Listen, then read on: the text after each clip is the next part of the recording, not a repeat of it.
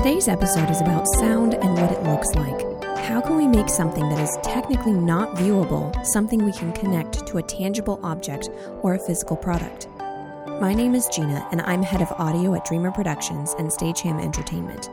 I create sound identities for companies, brands, individuals, and events. I have a passion for sound and what it's capable of, and I want to share how massively effective a curated sound can be for a brand identity. So stop and listen for a bit as I create a sound picture of what sonic branding is all about, what it's doing, and what it means to the future of marketing a business. 10 or 15 years ago, a concept like sonic branding was only available to those big brands that could afford a network TV spot. It was irrelevant to the rest of us, as it was A, far beyond our budgets, and B, completely useless as our only real means of advertising was by print and word of mouth.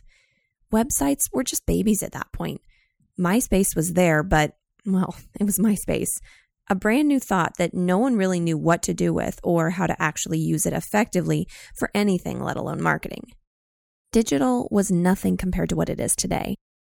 But today, you can do pretty much anything. And that is where the birth of sonic branding really took off. And that's where this podcast comes in. I talk about what it is, what it was, and what it can be for you and your business. We've all heard, or rather seen, experiments on YouTube or TV or the like where someone poured goo on an upright speaker, turned on the speaker, and cool designs and patterns resulted as the waveforms buzzed and set the goo in motion. If you haven't seen anything like that, Google cornstarch and water on a speaker. Sound may not seem visual at first, but think about this. When you hear a sound or a song, your mind creates a visual representation. You hear a car honk, you visualize a car, maybe even a scenario of an angry motorist stuck in traffic honking at the guy in front of him. You hear a baby cry in a crowd. You may not see the baby, but you're picturing one. You hear a song from your past and it brings you back to a specific time and place. Your brain processes sound by creating images, so it only makes sense that sound is visual. Now, recreating that sound to become a universal image, therein lies a very difficult and probably impossible task. But I would wager that that is being disputed as we speak by some super smart think tank running experiments on people's brain waves alongside sound waves, but I'm not going to go there. So I decided to go down the rabbit hole and explore this idea of what sound looks like. I ended up finding way more information than I was expecting and a lot that I will personally go back and research more on my own. I found a term I was not familiar with cymatics. Cymatics is the periodic effects sound and vibration has on matter. This has been explored dating back to Da Vinci and Galileo's observations back in the 15th and 16th centuries and theorized and evolved throughout the centuries following. In 1680, Robert Hooke, a natural philosopher and architect, among other things, noticed the vibrations of glass plates and decided to run an experiment. He covered flour on one of those glass plates and ran a bow across it to witness the patterns resulting from the vibrations of the plate onto the flour. In the late 18th century, Ernst Chladni, a German physicist and musician, created a sound experiment with sand. Knowing that brass was more resonant than glass, he spread fine sand on a brass plate and ran his violin bow alongside the plate. The result was that the sand created interesting designs as it danced to the vibrations created by the bow.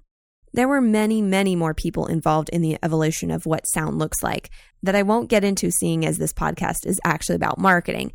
But the point is, the concept and innovation of cymatics has evolved immensely.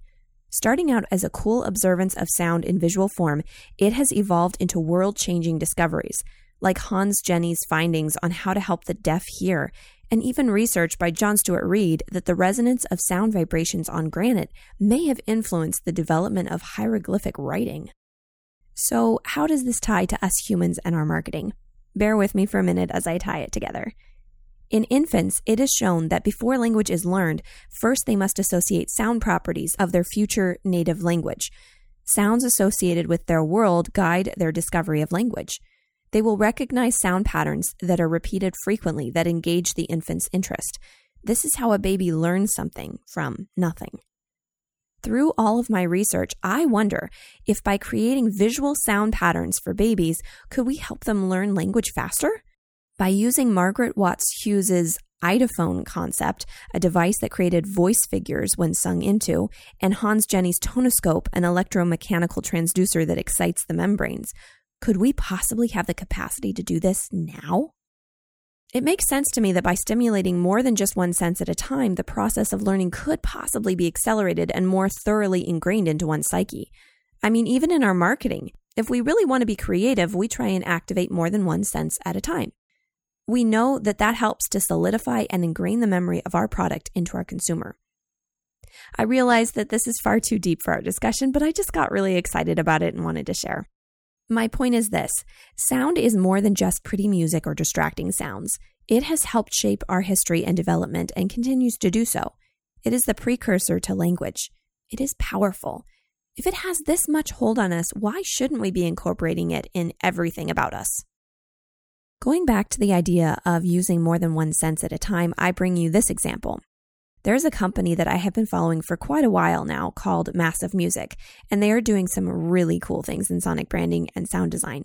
I'm sure I'll be mentioning them again sometime in the future too, but this discussion I wanted to share one project in specific the sound of Ithra.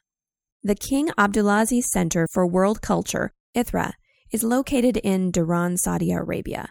It is known as an architectural marvel and, according to Time, one of the greatest places on earth. It houses an idea lab, a library, two museums, a cinema, and a knowledge center. Massive Music was hired to create the sound of the center. Seeing as this building is the gateway between Saudi Arabia and the world, it had to be something that represented the building, the country, and the world. That's a big task to undertake.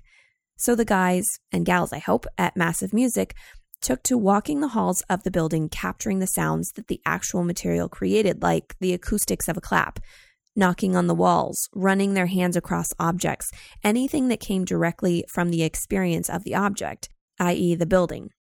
Then they created 23 variations of their foundational sound to work over multiple events, ethnically appropriate musical voicings and rhythms, and specific learning focuses, like a Kids Zone version. They set out to share the experience of visiting the Ithra building with the world by sharing it in their own unique cultural and ethnological musical and tonal languages. And this is why sound and music is so beautiful and such a rare gem. You can share an experience with someone who is nothing like you lives in a completely different place, speaks a completely different language, thinks differently, and looks differently.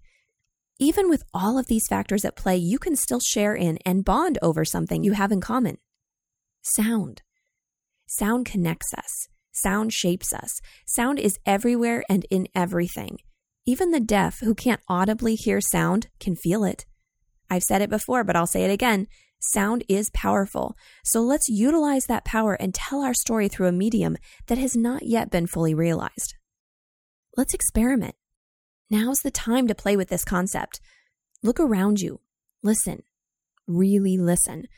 What does your world sound like? And when you discover what it sounds like, share it. I guarantee that someone will be listening. I hope you enjoyed this episode. Don't forget to subscribe, follow, add to your library, and share it with a friend. And I'd love to hear your thoughts on sound and marketing topics that you're interested in. Have you read an interesting article lately? Do you have questions? Do you have a really off ball event that you heard about that you want to send my way? Please share. You can find me at dreamrproductions.com. That's D R E A M R productions.com. LinkedIn, Facebook, or you can email me at Jeanna, J E A N N A, at dreamrproductions.com. I want this podcast to be a collaborative event. I want it to be of benefit to us all, so stop by and say hi. Let's make this world of sound more intriguing, more unique, and more and more on brand.